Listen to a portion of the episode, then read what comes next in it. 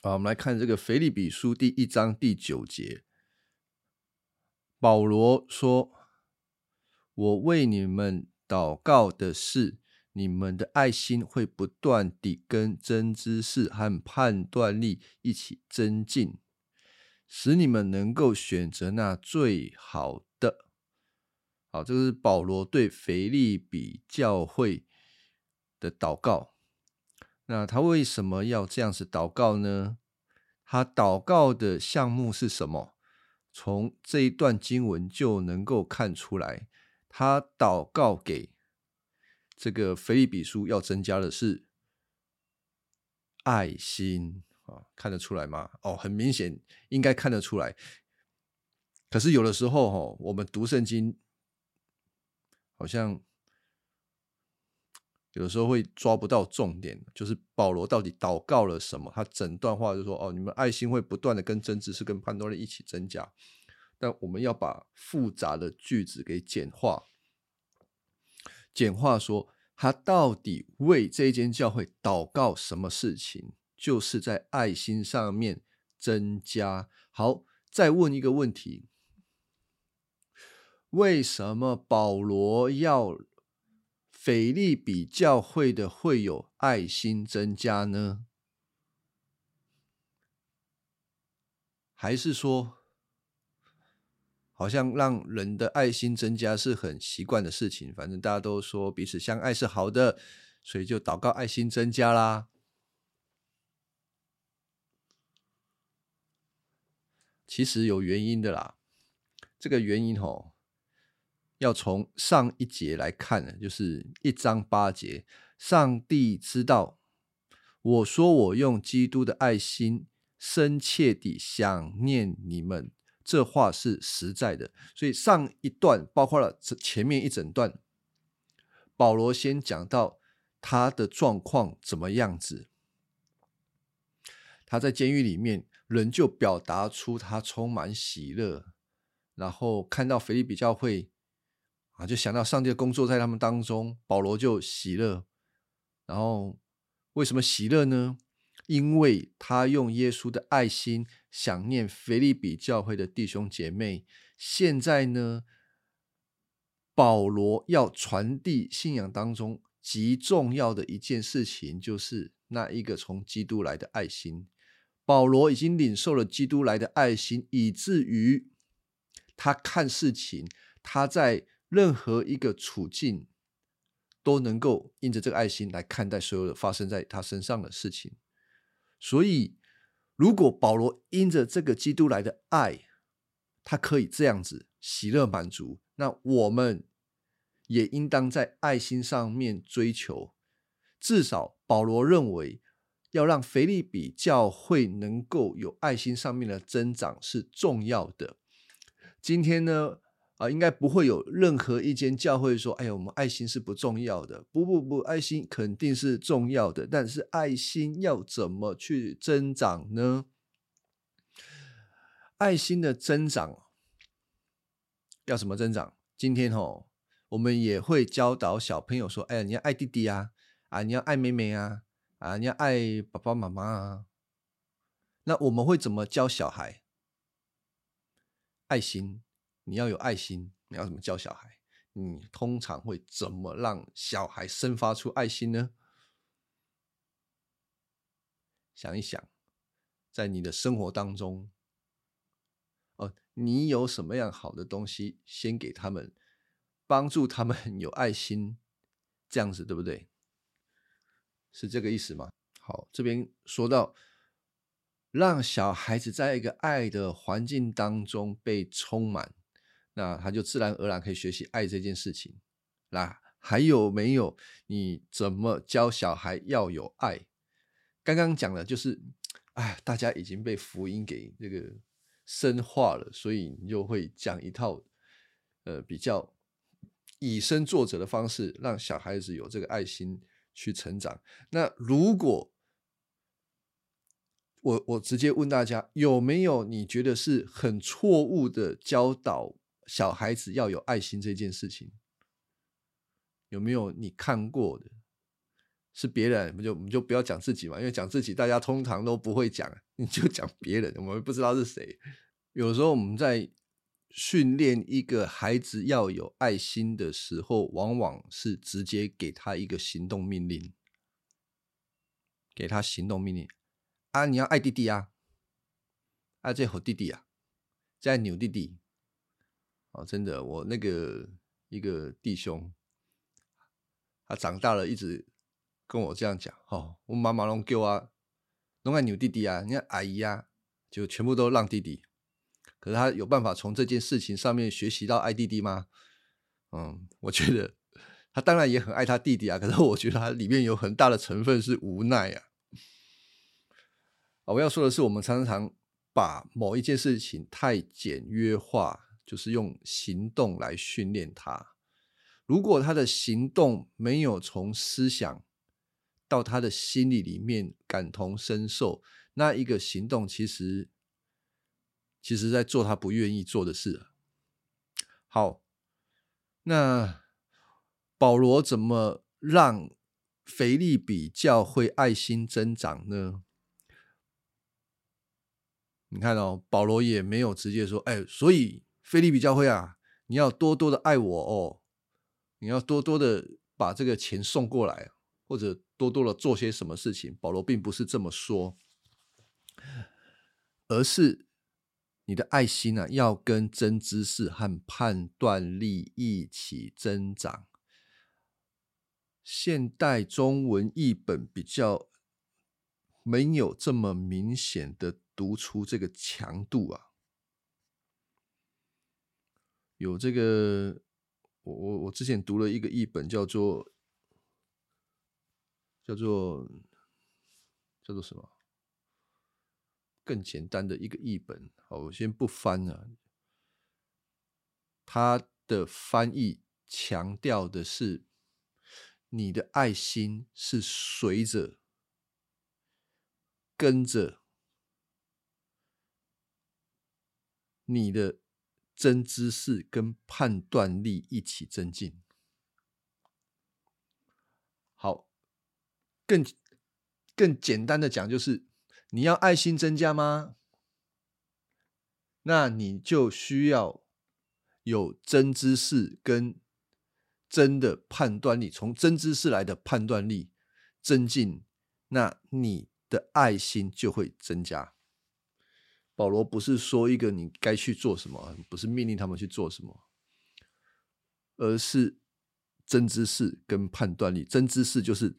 真理从神，特别是从神而来的知识。再讲清楚一点，就是你需要认识圣经，你需要阅读圣经，但阅读圣经又很空泛，你必须要在圣经当中读出神的救恩，福音是什么？你需要认识到这些真的知识。好，你有了真知识，你要思想。因为圣经里面会告诉你何为美，何为善，何为纯全，并且告诉你那一位真正爱你的救主，以至于你因着你被救主耶稣基督所吸引，他会胜过你其他一些世界上面次好的，甚至是不好的东西。你会有所判断，你不会再受到那一些次好或者不好的东西而迷惘，你会选择那最好的。啊，所以这个是他第九节跟第十节所要强调的。所以保罗要腓利比教会怎么样成长？好好的认识神，给你一个可以思考判断的能力。当你有这个能力的时候，你在生活当中总是能够选择那最好的，选择那上好的。它是一个辨别的能力，还有从真理而来选择的能力。这个多重要呢？因为我们每天生活的时候，总是不断的在选择，小的选择也有，大的选择也有啊。大的选择包括了你要。娶哪一个老婆，要去哪一间公司，这是大的选择嘛？那这些东西你都需要从主而来的，从主而来给你真理，好让你可以去分辨。我觉得基督徒有时候会问一个挺傻的话哦，我不要说傻好了啦，因为我自己也会问这个问题啊。这个问题就是：神到底要我做什么啦？他到底要我做什么？他到底要我走哪一条路？哪一条才是神的旨意？我要怎么样才能够进入神的命定？很多基督徒都在问这个啊，我我当然也也在内啊。我有时候也会迷惑，我会问说：你到底要我怎样？你到底要我做走这条路，还是走那一条路？A 还是 B？可是我跟你讲，绝大多数上帝不会在你的耳边说：哎，某某某了。你你你就是做这个，我告诉你就做这个，不会。那如果你听得到啊，我告诉你，如果实际听得到啊，你你你可能需要去看一下这个医生了。这个这不是一个太正常的状况。好，所以我说哈，基本上上帝不会直接在耳多旁边跟你说，哎，你该娶这个老婆啊，你该去。上那个公司不会，而是什么呢？而是神要透过你对他的认识，就是你跟他的关系，还有恩典，让你有一颗平安的心、平静的心，并且在这些真知识里面，好让你可以正正当当做一个上帝的儿女，然后。对你所做的选择负责任。当然，过程当中你需要信靠神，你要祷告，但是你得负责任。上帝绝对不是要你说我叫你走 A 你就走 A，叫你走 B 就走 B，不是。我们是在一个时空里面，他带领你，但他怎么带领你，你根本不知道。而是你必须要对自己负责任，按着神的心意。去思想如何做决定啊，这是一个成熟的基督徒，并且做这些决定是真的是在神面前祷告的，所以你做的时候会有平安。那有些人可能会觉得，哎呀，怎么会这样子？上帝直接告诉我比较快、比较好，不是很好吗？这样我就不会做错啦。我不知道你们会不会这样想啊？就是我多么希望上帝直接告诉我。我就不会做错了。好，我跟你讲，如果你是这样子教育小孩子的话，这个小孩子不会长大。他永远都在问说：“爸爸，我该娶这个老婆还是娶那个老婆？”拜托，娶老婆是你的事，你怎么连这个事情都在问我？你不会希望孩子长大说：“哎，我要做这个公司，做那个？”不可能吧？如果这个小孩连这点判断能力都没有，他甚至问你说：“哎，我我要去做。”做那个诈骗的工作好不好？他如果连这个问题都在问我，真的是打打死他。分辨是非，基本分辨是非的这个能力都没有，这小孩真的是有不知道怎么办呢？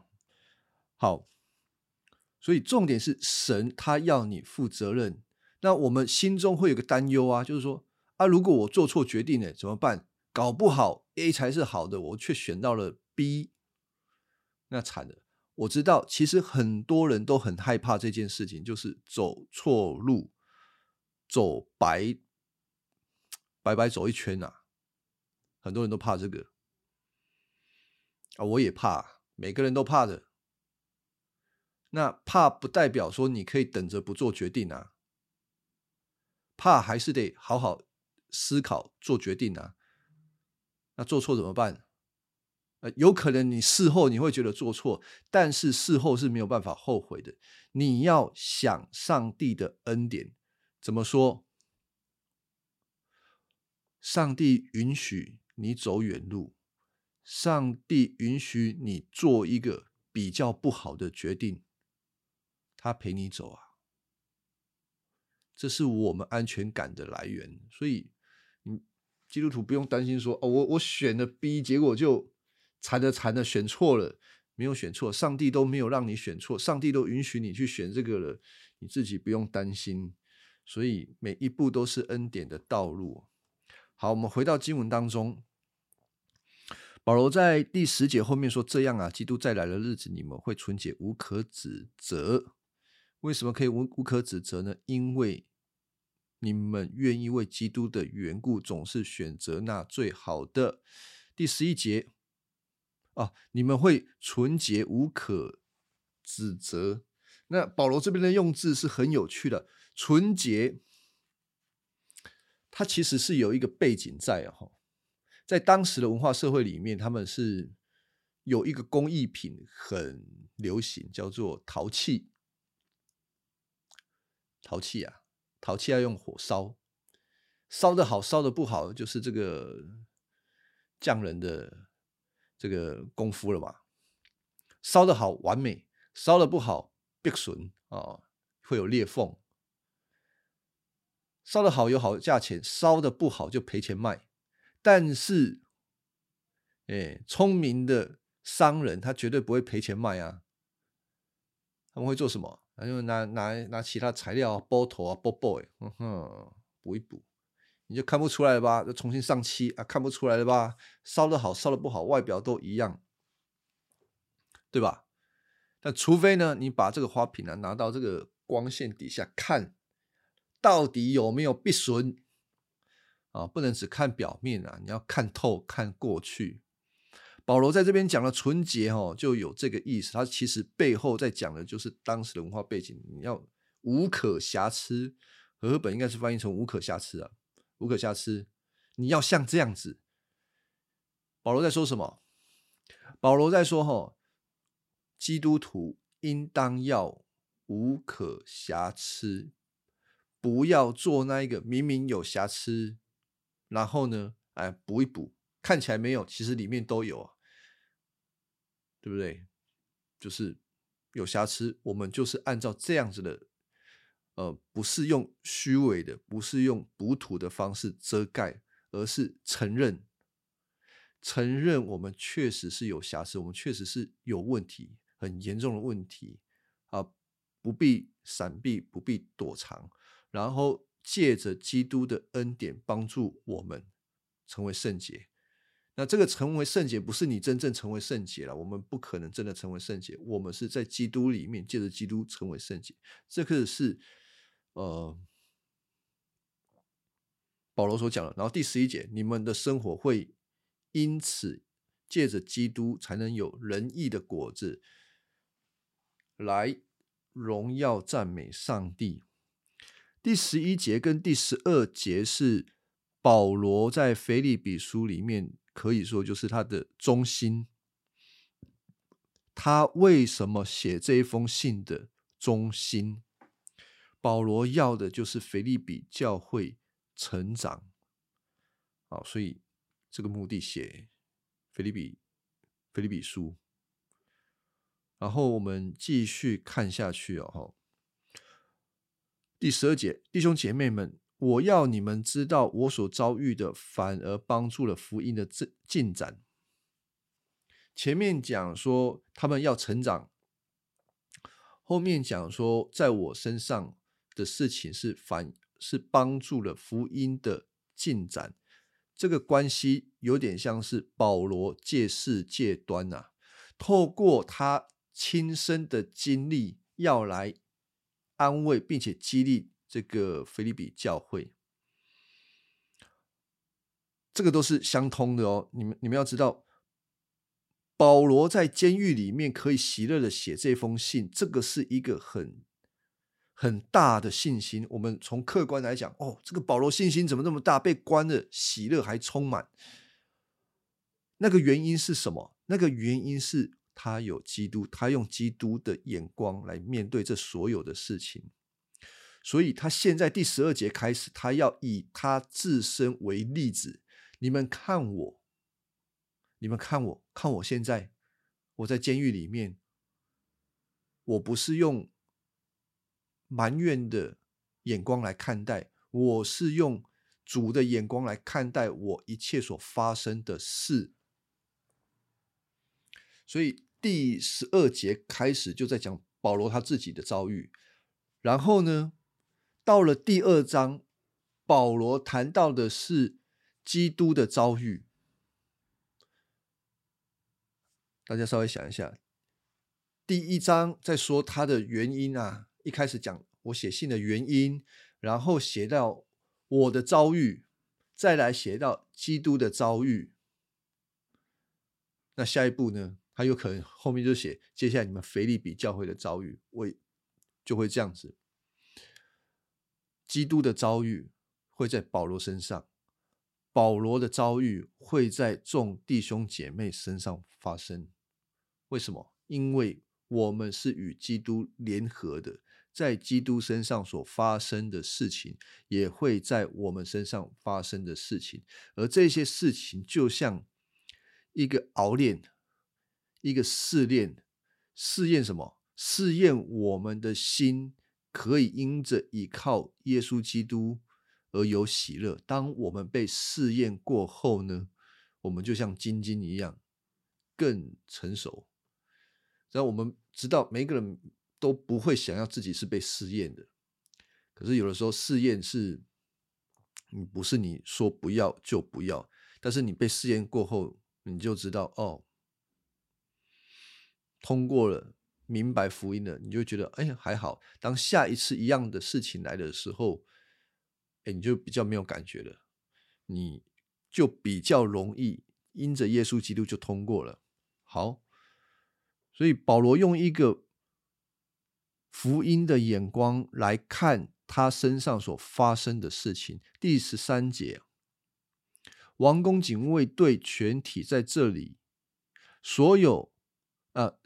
所有的人都知道我是因着基督的缘故被囚禁的。保罗不会因为被囚禁在这个监狱里面说：“啊，我哪要睡？我传福音传了那么久，结果还被关？没有啊！因为保罗的眼睛只看基督跟福音的进展，所以其他的事情进不到他的这个，没不会去占据他脑袋的东西啊，所以他只看好的。”他又看到，即便他被关，他看到福音被展开了，他就高兴。第十四节，我坐牢却使多半的信徒对主有信心，更加勇敢，毫无畏惧的传讲上帝的信息。啊，所以他坐牢哈，有多半的信徒。对主更有信心。你看保罗，他的眼光就是哎看好的。那我们要怎么样看招的？哎，他说有多半，就表示有一部分是因为保罗坐牢就没信心的。可以理解这个话的另外一面吗？第十二节，我坐牢，却有一部分的信徒对主就没信心了啊，更加软弱，然后。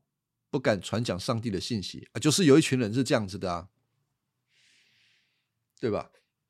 好，那我们就想一下，为什么同一件事情，保罗被关，有的人更加有信心，有的人反而没信心，就软弱，不敢再传讲呢？大家想一下哦，来来想一下，可以来回答这个问题。今天我们。教会哦，突然传道人 被抓走了，这个到底发生什么事啊？传教传道传道人被抓走了，若涵哦，所以这个撒旦的王就是非常讨厌传道人，所以呢，想尽一切办法陷害他，让他被抓走，他就不能传福音了。对不对？但是这个方法哈，果然是撒旦所想出来的。真正坚固的弟兄姐妹看到反而更坚固。当然，确实有一些弟兄姐妹可能会软弱啊，就是想说：“哎呀，这到底是什么教啊？这到底是什么教？怎么会被被人家抓走？”他们可能会软弱，他们会软弱的一个很大的原因。我想都是因为他们是看在外在的东西，还没有全然的明白这个福音的道理。在中国大陆就有一个牧师被抓走了，被关了，现在已经关了两两两年了啦。那很多人有不一样的看法，有些人可能会不认同他的行为啊。但是有些人可能会觉得他是一个很勇敢的呃领教会领袖，所以就啊，反正不一样的看法。但有些人会软弱啊，但是有些人因为他所做的事情，他会更加的勇敢，因为圣经也明明白白讲了，就是基督徒是会被逼迫的。所以它不过就是应验圣经里面所发生的事情，但是这个东西在台湾里面很难感受到了，因为台湾在宗教上面是一个开放的国家，不会有人说你传福音传到一半真的被抓走了。好，所以真正明白福音的人，他们会因为保罗被抓，反而更清楚。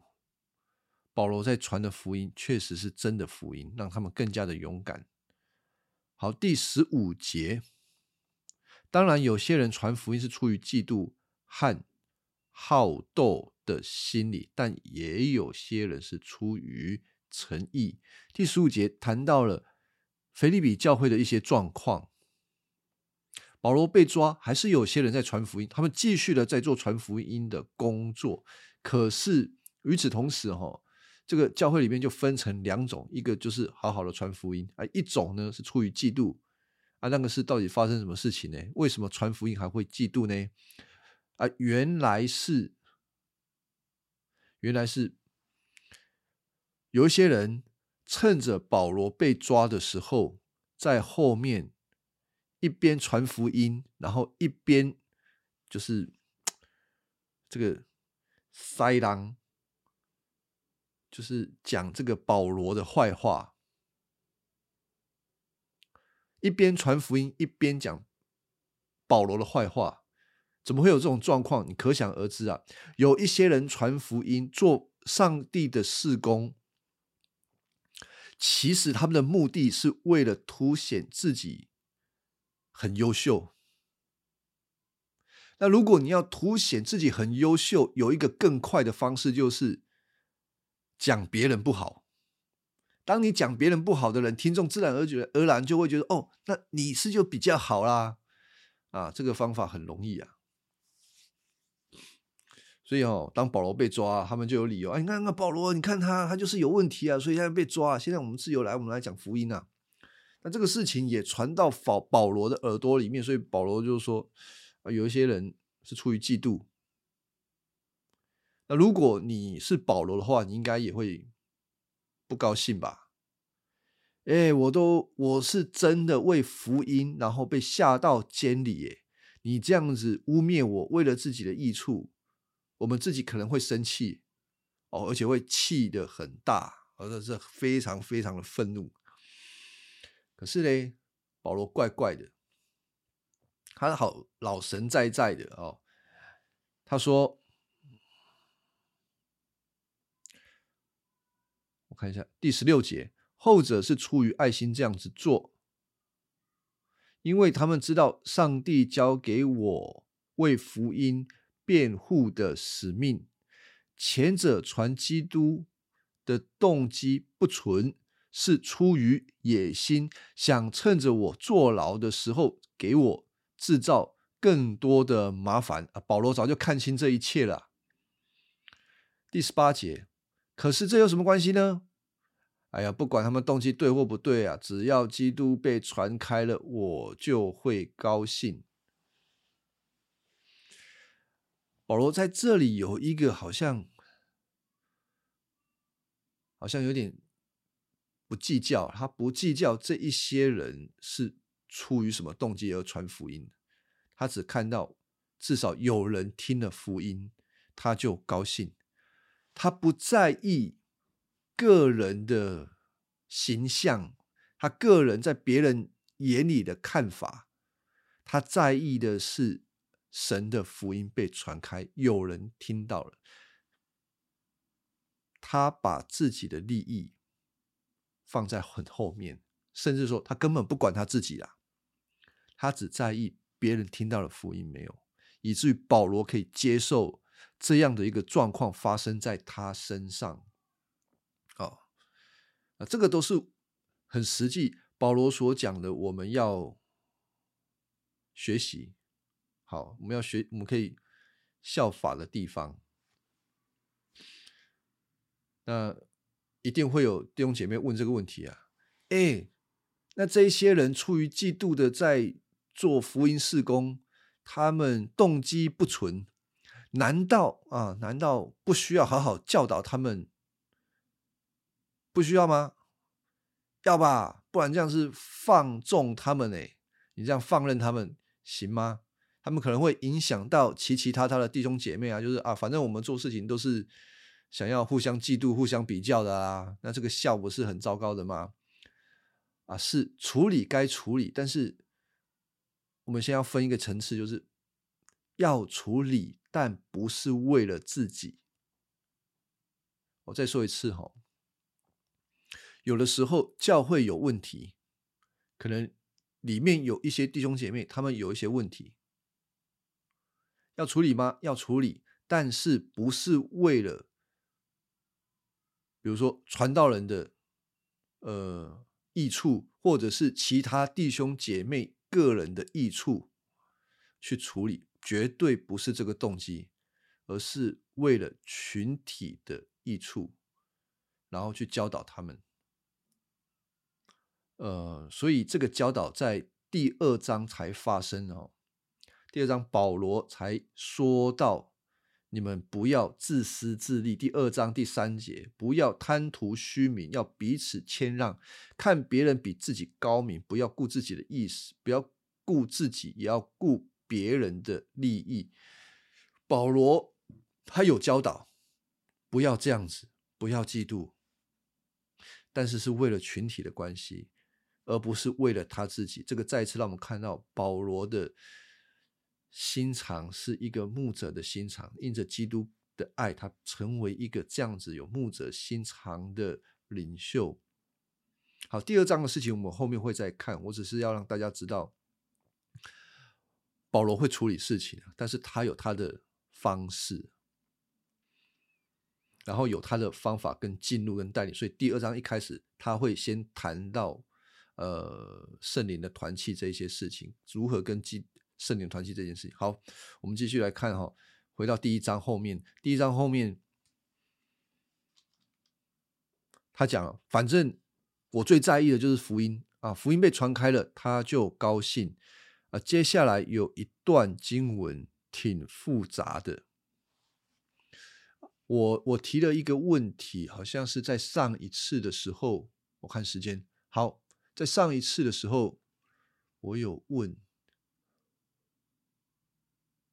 好第十九到三十节，这整段啊，保罗做了一个抉择，他的结论是想要留下来建造教会。好，先不谈这个，先不谈。我看一个东西。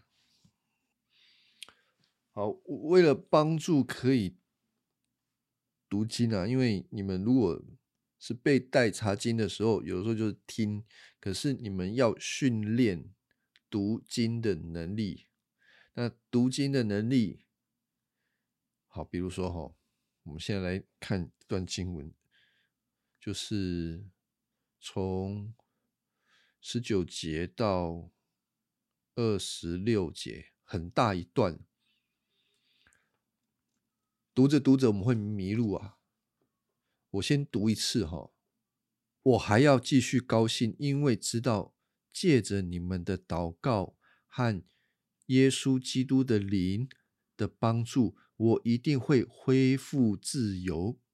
我迫切期待和盼望的是，我不至于在责任上有所亏负，反而能时时刻刻，尤其是现在，具有充分的勇气，无论生死，用整个我来荣耀基督。因为对我来说，我活着是为基督死了更有收获。可是，如果我活着能够做些有益的工作，那我就不晓得该怎样选择了。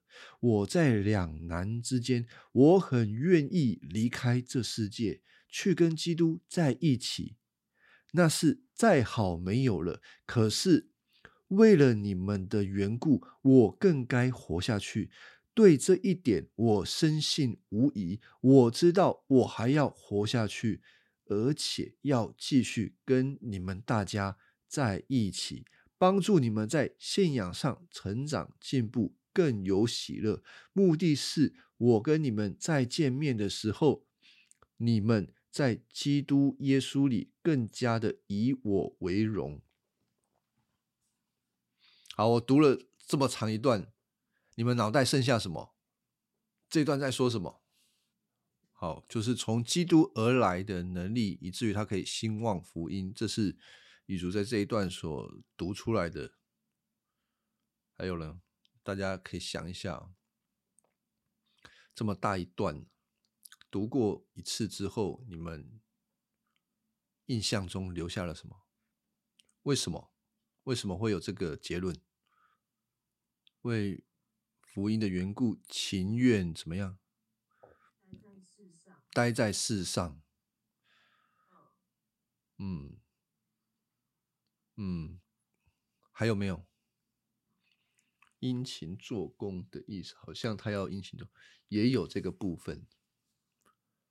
好，好，这整段吼，有时候我们读圣经困难的地方，就是如果经文一长，我们可能会抓不到重点。那我有一个读经的方式。其实我我之前在讲另外一节，之前在讲哥罗西书的时候，也跟大家讲过，你要记经文，不然不然你会读了等于没读啊，你会很难理解保罗在说什么话，因为保罗是保罗，你是你，保罗在讲这段话的时候，他有很深的一个思想，可是我们只有读读过一次，你一定记不住。多读几次，可能两次、三次，然后问一下你的脑袋剩下什么，把它写下来。啊，用这种方式，当然很花时间，超花时间啊。那个灵修的时候可以用这个方方式，但是你在进行解经的时候，或者是你要理解整段经文的时候，你就可以用别的方式。用什么方式嘞？好，跟大家讲哦。一节一节的翻译它，变成最短的文字。一开始说第十八节说，我还要继续高兴。哦，你要继续高兴，就写下来，继续高兴。为什么？第十九节，因为知道基督借着你们祷告，看耶稣基督的灵帮助我，一定会恢复自由。哇，这么长，那我写几个字？我写四个字啊，因为得救。继续高兴，因为得救啊！你就把两节变成八个字，要这样子，你才会快速的理解整段是什么意思。然后第二十节，我迫切期待、盼望，我不至于在我的这个责任上有所亏负，能够时时刻刻，尤其是现在，有勇气，无论生死，用整个我来荣耀基督。哇，超长嘞！我写什么？我写。现在无论如何要荣耀基督。现在无论如何，保罗要荣耀基督啊，就很短，你才有可能想，你才有可能记起来。啊二十一节，对我来说，我活着就是为基督，死了更有收获。这是二十一节。然后二十二节，可是如果我活着能够。多做些有益的工作，那我就不知道要该怎么那个该怎么选择了啊。那这两节要怎么写呢？我就写活着好啊啊，活着好，活好两个字。后面那一节就死更好啊，因为保罗说的啊，他认为死更好，对他而言啊。死为什么更好？因为他马上见到基督，死当然更好。这是保罗他说活好，死更好。再来，可是嘞，保罗已经在这个事情上面有分辨了，就是对他这个人而言，死了是更好。我先打呃打一下预防针啊，不是每个基督徒都能够像保罗一样的理解。生跟死，绝大多数的弟兄姐妹在这些神学上面的思想还不够成熟，但是至少我们，如果你还不够成熟，你没有那个信心，不要强迫自己去效法保罗。但是保罗所讲出来的话，他肯定是一个成熟基督徒的标准。啊，至少是一个榜样。我的意思更简单的讲，你先理解保罗，再说好我要效效法他，而不是为了效法而效法。好，所以保罗他就说死的更好，是对保罗而言，不是对每个基督徒而言，不是每个基督徒基督徒都有保罗这样子的信心。所以不要把这个当做是好像一个基督徒的标准我们不是保罗，但是我们在学习像保罗的阶段。好，保罗就这么说了，死了更好啊。呃，二十一节讲了死了更好，然后看二十二节，可是啊，再来可是一个反转。我如果活着可以做一些有益处的工作，那我就不知道该怎么选择了。明明死了更好，他歇了地上一切的劳苦，阿门走啊，刷够啊，登来休困啊，去提殿休困，难道不好吗？可以见到他的主耶稣，跟他在一起，不是更好吗？哎，如果现在你还不知道耶稣有多美啊，有多美，有多好，你可以先假想啊，你白天上班回家去看你的妻子。看你的丈夫是不是感觉很好呢？啊，就差不多是这样子。你这样子假想，所以保罗当然是更清楚哇，基督是极何等的荣美。他歇了地上所有的工作，要跟他所爱的基督在一起。他当然要赶快死一死啊啊！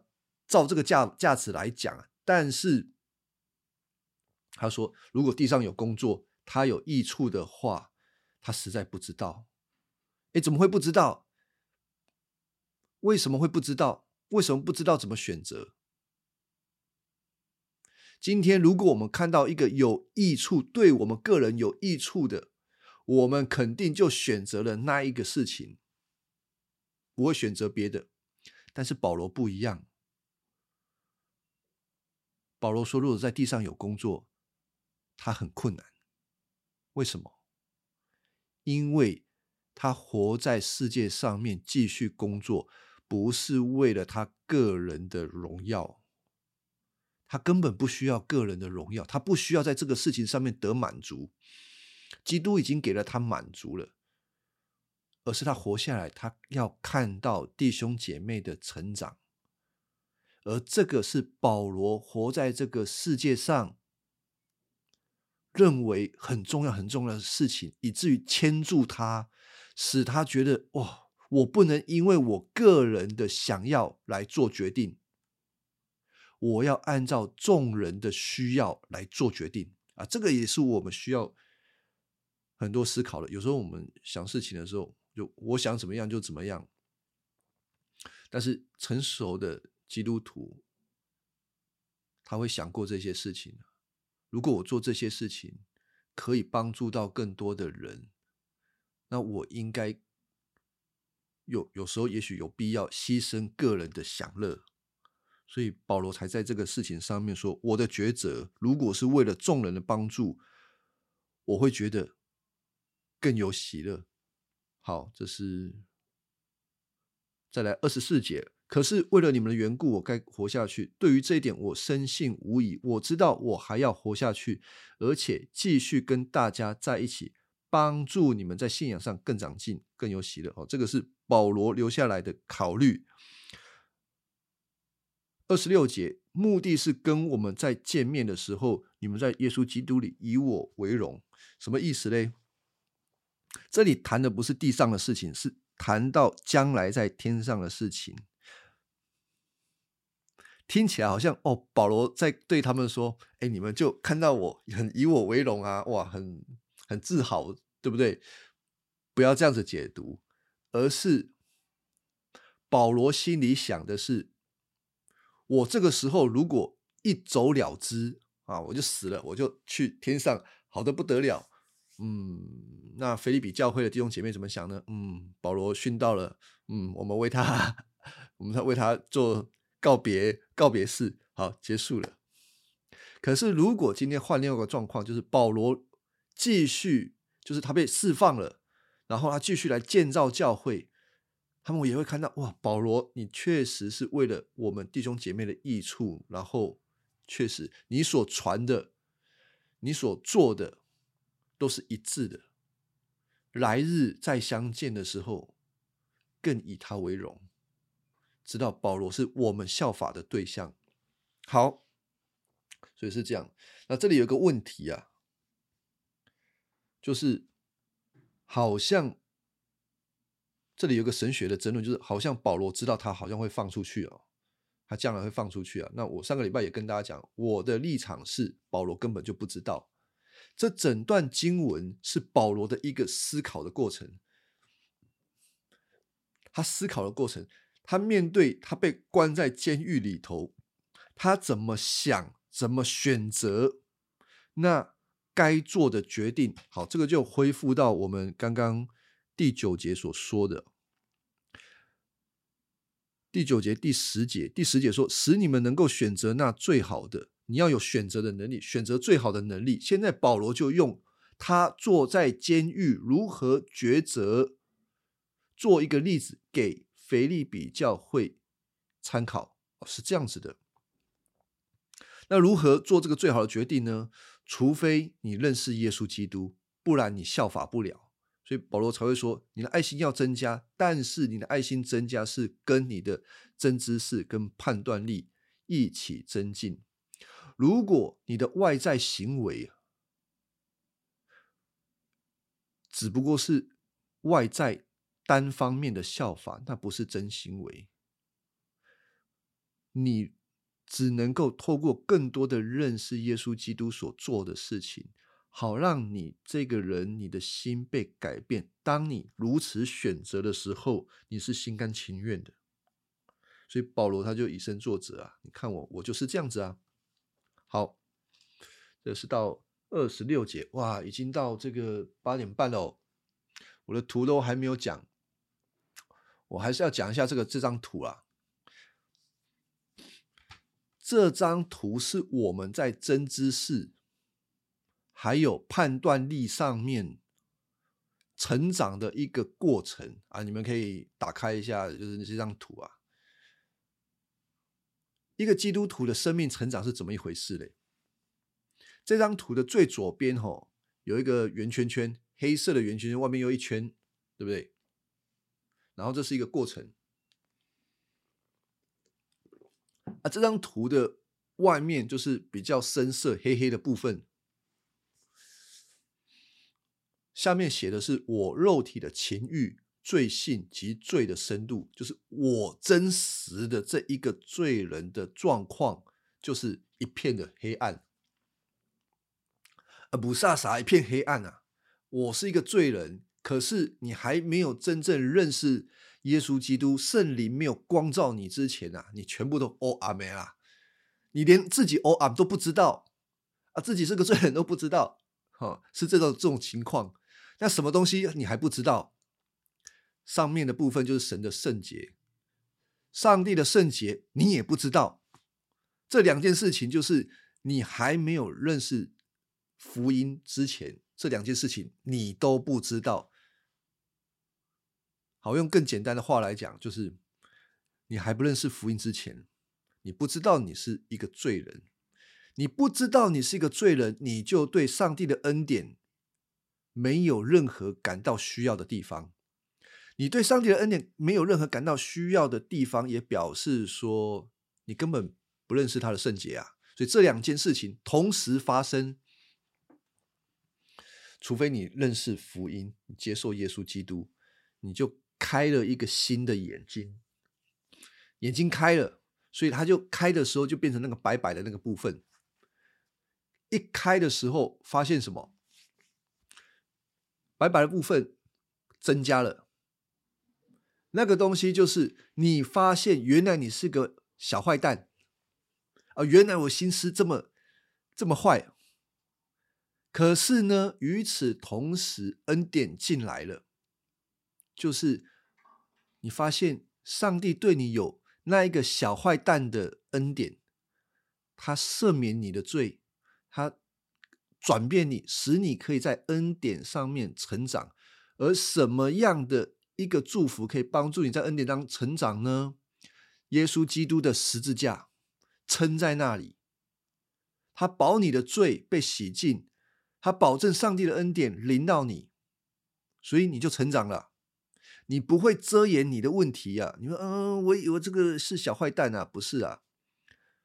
你知道你是小坏蛋，你这个小坏蛋的事实还在，不过基督爱你，宽恕你。他改变你，你看到上帝的圣洁、上帝的恩典更多了。随着你的时间发展，吼，会发生什么事情？你看到，你看到下一格啊，可以说是左边算过来第三格，白白的部分增加了，就是你本来看你是小坏蛋，结果你现在变成中坏蛋，就变增加了嘛？你是中坏蛋，你看到自己的罪恶更多了。你变成中坏蛋的同时，你又发现原来上帝的恩典也是与此相符的中等恩典。他赦免我这个中坏蛋，也给我足够的恩典。再往下一个就变成啊，原来我是大坏蛋。你随着时间，原来我是大坏蛋，就上帝就是恩典更大，他开始赦免你这个大坏蛋。在我们成长过程当中，会有这样子的一个进程。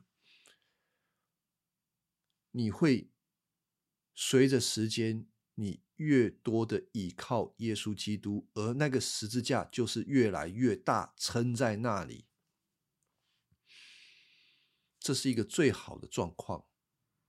但是有的时候我们会欺骗自己，就是明明我们已经看见我们是中坏蛋了，我们看到第三个，我们已经是中坏蛋了哦，可是。我们并不打算让基督的十字架，或者说基督的恩典、基督的福音来撑住我们的生命，就是光照我们的生命，承认我们确实是中坏蛋，然后我们需要上帝的中等的恩典临到我们，而是用骗的。啊，这边说哈，就是我看到我这么坏，我总算发现我这么坏。结果就自己找借口啊！我没有啊，为自己辩解啊，说谎啊，逃避啊！哎呦，我没有那么坏啊，是这样子的。但是你正你在说我没有那么坏的同时，你得你就是你没有那么坏的同时，你必须要用某一些行为来遮掩你那么坏的事实。所以上面就写说，你要怎么遮掩呢？透过你的行为来称义，你必须要用你的行为来行善、积功德，好来证明我没那么坏。可是哈，我跟你讲，世界上所有的人、所有的宗教都是用这个方法，为了遮掩自己没那么坏，他必须要用。很多很多的善事、善行、积功德来证明他自己，这条路不管用的。这条路只有你持续的骗你自己，一是持续的骗你自己，第二个哈就是最后你会信仰崩溃，你会发现我做这么多，为什么我这一个人没有本质上面的变化？你会崩溃啊！那第三条路是什么？你又你可以不崩溃，你又不骗自己。第三条路就是相信耶稣基督在十字架的恩典可以赦免你一切的罪，他会接纳你，所以你不必骗你自己，你也不必对其他的人向他们用行为来证明你是一个好人，因为你是什么人就是什么人，你可以坦然的接受你的这个人，然后耶稣基督恩典围绕你，接纳你。你有一个新的形象样式，你是上帝的儿女。你透过这个形象活得健康，不需要骗，也不需要用虚假的外貌来面对其他的人。那么越来越多这样子的时候，你就知道我们离不开基督，还有他的十字架。所以，到底基督徒？的成长是什么呢？就是这样，不断认识自己的问题，然后看到基督的恩典，我们的爱心就会成长。这个东西跟爱爱心成长什么关系？让我再讲最后一段了。除非你真的知道你自己是一个彻头彻尾的罪人，不然你就生不出真正的爱心。除非你自己先被一个爱你的神用爱来对待，不然你就生不出爱心。如果你没有透过前面两者生发出爱心，你就只会用一种假冒为善的态度，然后去爱其他的人，然后显出你有多好。那样子的一个关系其实是紧绷的，经不起被考验，或经不起试探的，而且很累。我们都需要被救赎，这个救赎是。全部的救赎，你这个人的全部，神救了你，然后用一个慈爱的眼光看你，使你先有一个安全感，以至于依靠他而活。这个是从神而来的祝福啊！所以，我们今天就讲到这边，《腓立比书》第一章到二十六节，我们到讲到这边就好了。好，有没有什么样的问题呢？